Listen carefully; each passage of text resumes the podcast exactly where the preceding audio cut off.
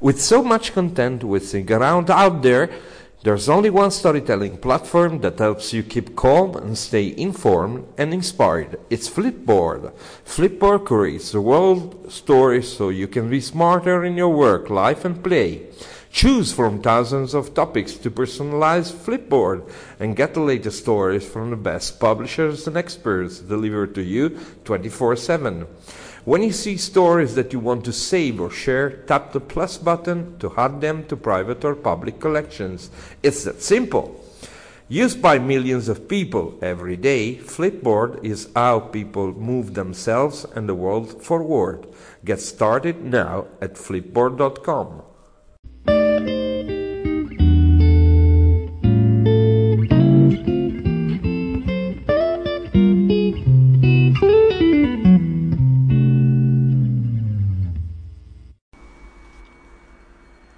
Italian Moyo Stories, episodio numero 26. Buongiorno a tutti, buona domenica a tutti, 29 luglio 2018, ore 12 e 19. Io sono Francesco Facchini e questo è il podcast che vi racconta del mobile journalism e della mobile content creation in tutte le sue salse. Stiamo per fare un'operazione simpatica, andare a scoprire uno degli uomini che hanno fatto la storia del mobile journalism, però un po' di suspense dopo lo stacco.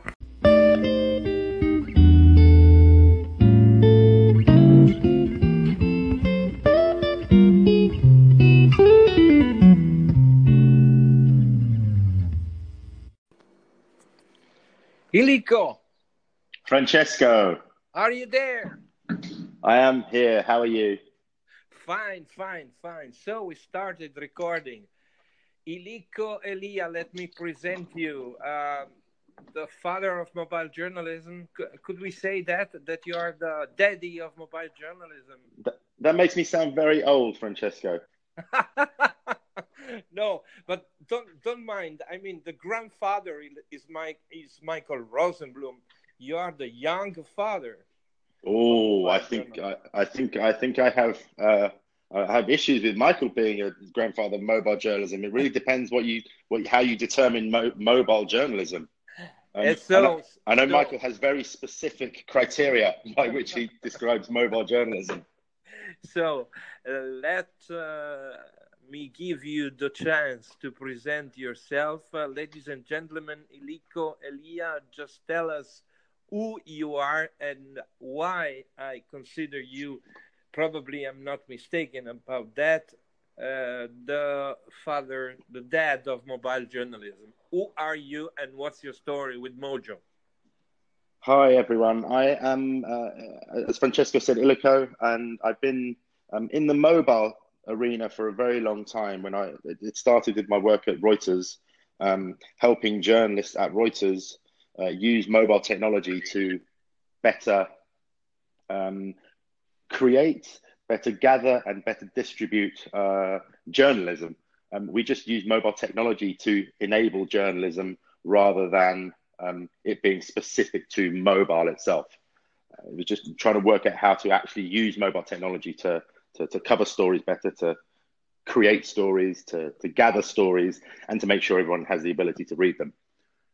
So we are talking about 2007, probably the month of September, October, and Reuters, the the big newsroom in which you were working on that uh, period, asked you to create a sort of Mojo lab and to create the first Mojo kit. Exactly, exactly, exactly. Back in the day, back back when Nokia ruled the roost, back when the Nokia N95 um, had what we thought of back then as an, an HD camera um, and had access to the internet, and you could record video, record audio. You could edit it because you had little, you know, the, the T9 keyboard, if anybody remembers typing with T9 back in the day, and and you could you could distribute your story everywhere. Now, bloggers were basically doing this um, as part of their normal everyday life. Um, but what I think was different was using that technology in a very large company like Reuters, a very large established company, um, and, and, and enabling journalists at Reuters to create news, create articles, create stories, and share it um, within the Reuters machinery, basically. So the, the thing that I think um, was different was we took everyday consumer technology uh, and we allowed journalists to use that to simply distribute content in the same way that you would distribute any other uh, Reuters journalist content. The experiment uh, came along, uh, I think, six months, one year, and then closed. Uh, can you tell us why? Um, well, it was interesting. We, I think the we, we started off as an experiment, and um, Reuters hold what they call newsmaker events, and the sort of when we when they started thinking about doing this, um, it was just coincidence that the next newsmaker event was to be interviewing uh, the then Prime Minister of the UK. Um, so we sort of started very high up. we started with a we started with a very nerve wracking interview where um, Reuters normally um, uh, gather lots of journalists from lots of different publications and and get the person they're interviewing to make news. And we, I, I basically um, spoke to the PR team and the comms team and the marketing team and the journalism team to say we should be opening that up to bloggers. Bloggers are uh, enable us to have a, a different conversation with the people we're interviewing, and they have a different relationship with the people who read their content. Um, and so we did that, and it was interesting. We did three or four different um, uh, interviews with uh, Gordon Brown, with David Cameron, with Nick Clegg, um, with the head of MI, MI5 at the time. And um, the interviews were very different to the normal interviews that, that Reuters would, would, would hold with their with, with those types of people. And and David Cameron, you know, famously said it's interesting how all of the all of the interesting questions were coming from Twitter because we had people like Christian Payne, documentally, sitting in the audience asking asking questions.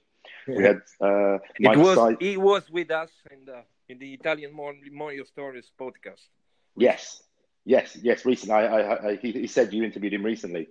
Um, it, it, was basically a way of bringing those two different disciplines together, and they they really are very different disciplines. You know, professional journalism and uh, bloggers uh, who are not who are no less professional, um, just different and it op- opened up a whole new way of, of, of interviewing. But but why did it close? Um, it closed. It didn't really close. It hasn't closed. Okay. The, the, okay. the, the difference is that I always wanted this to simply be yet another way to interview, yet another tool or technology that enables you to gather information. There isn't anything special about mobile journalism.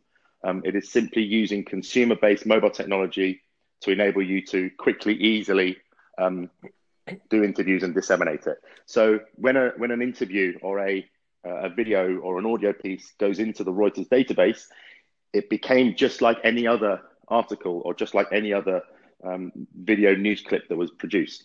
There was there was it wasn't it wasn't trying to make a wholly different way of interviewing people. It was simply trying to use modern technology to to to deliver the same information and then um, from and then from that period the technology came to the highest level the software came to the highest level exactly. the community became something uh, international wide open uh, and uh, started to import in the newsroom like a virus uh, this new way of making journalism and making content and uh, what's your uh, judgment? What your suggestion? What your idea about the the uh, mobile uh, journalism community that is going through a period that is not really uh, uh, an easy period because the pressure of the legacy of the past of the classical way of doing broadcasting is uh, still high and the the language is adopted by disruptors and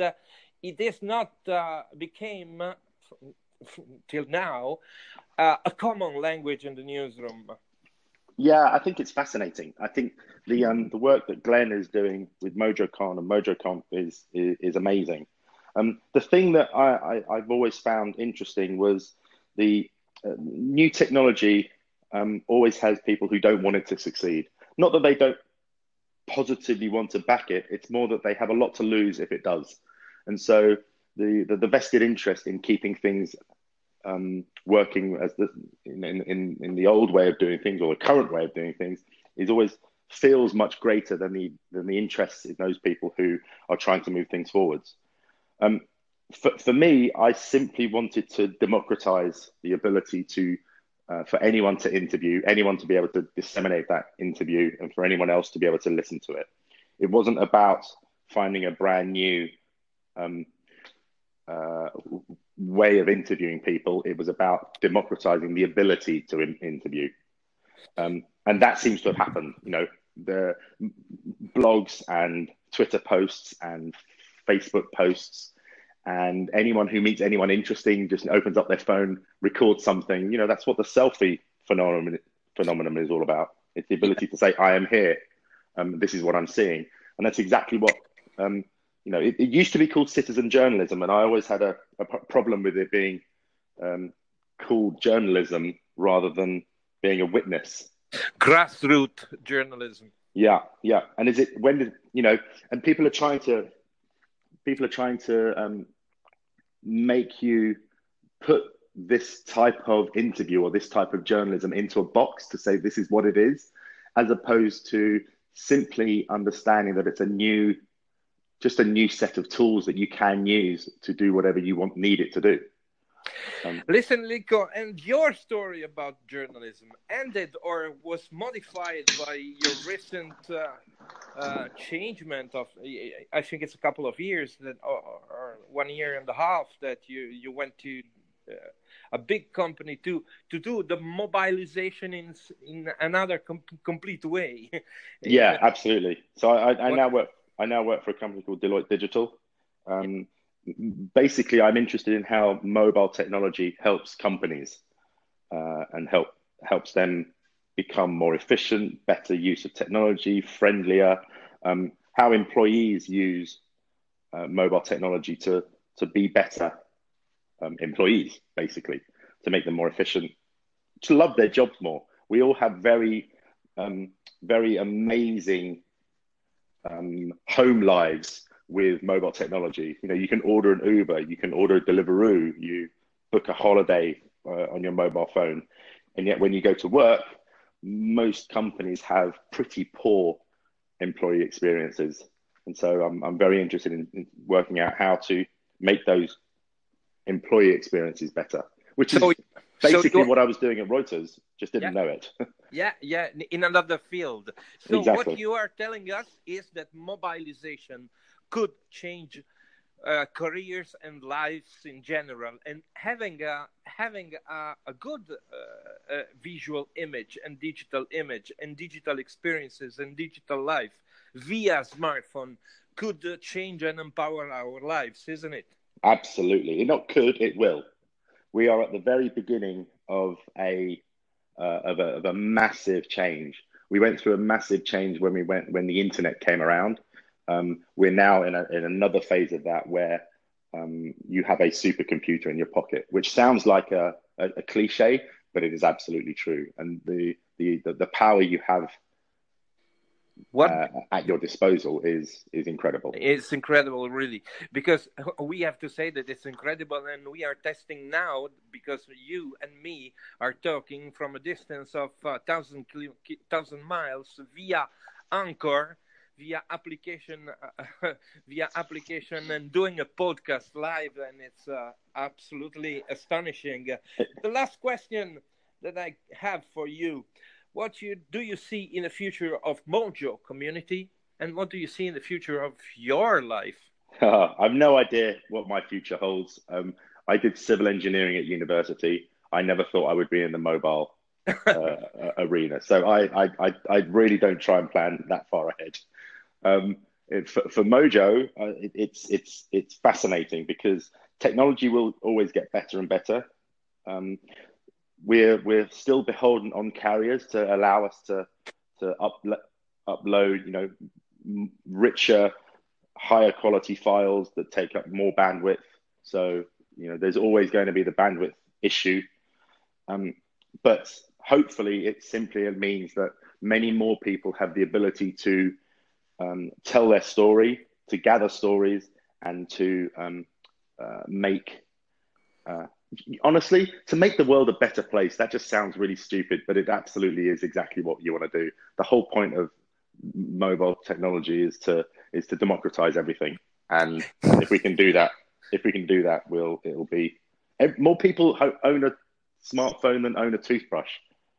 Yeah, it's, you know, it's a ridiculous statement. What we do have to watch out for is that concentration of power in a few small or a few large companies, but in a few small areas. You know, Google, Facebook, Apple, Amazon, Microsoft. Um, they have a lot of power now, and uh, that's the next thing that we need to try and work out how to deal with. Spreading the um, the power and democratize the web, also via smartphone. It was super to see you, and thank you for the chat you gave us, and uh, thank you for the the the silly thing, the full thing, the full operation you did in 2007. I don't know if you're really the dad because someone could came at us and say, "But I started before." Many but... many people have many people have said that, but the, the difference is is taking this technology into a large company. That's yeah, the thing that yeah. was, that's the thing that was different, and making yeah. making journalists who have been doing this for many many years in a very um, standard way change their work change their workflow um, and we learned we learned a lot during that time. Ilicco, the best for you, for your life, for your family, for for the people you love, for your career, for your road, and thank you for what you did and uh, for what you're doing about mobilization and mobilizing the world. Thank you. Thank you. Thank you, Francesco. Lovely to speak to you. Ciao. Ciao. Ciao. Ciao.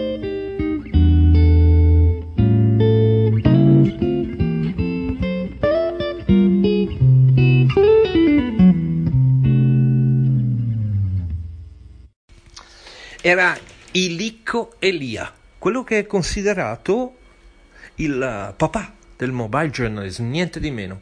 2007 Ilicco, a capo di un Mojo Laboratory, viene incaricato dalla Reuters per eh, fare il primo Mojo Kit, per fare la prima, come dire, importazione nel workflow dei giornalisti della Reuters di un modo di dare dei contenuti via internet. Ricorda, ricorda eh, molto bene nell'intervista Elicco che eh, l'obiettivo principale, il primo esperimento fu intervistare i candidati alla presidenza eh, del Consiglio degli, della Gran Bretagna. E io vi posso dire anche sul suo suggerimento che c'è un eh, un uh, blog interessante che racconta quella storia. È ilicco.com when Twitter asks the difficult questions. E eh, in questo in questo eh, in questo blog uh, si può ricostruire quella storia che fu una specie di inizio per il mobile journalism, molto probabilmente qualcosa c'era stato anche prima, ma quella fu la prima volta che una grande azienda editoriale come la Reuters, una delle più grandi al mondo, decise di introdurre il mobile journalism nel proprio modo di lavorare fino a eh, a quel momento eh, fatto molto diversamente. La eh, Reuters diede questo kit che era un N95 più un microfonino della Sony più una piccola tastiera Bluetooth e a alcuni giornalisti glielo fece provare in Sud America in alcune zone un po' complicate con eh, diciamo teatri caldi e poi alle Olimpiadi di Pechino del 2008 e poi introdusse alcune cose nel proprio workflow e chiuse questo eh, laboratorio. Abbiamo sentito quindi Ilicco Elia nella puntata numero 26 di Italian Moyo Stories. Sono molto emozionato perché lui è veramente il padre del mobile journalism mondiale, cioè quello che ha acceso la scintilla, quello che ha generato la prima, eh, come dire, il primo passo avanti dell'uso, e lo spiega molto bene nell'intervista, delle tecnologie mobile per fare giornalismo in modo nuovo. Alla prossima!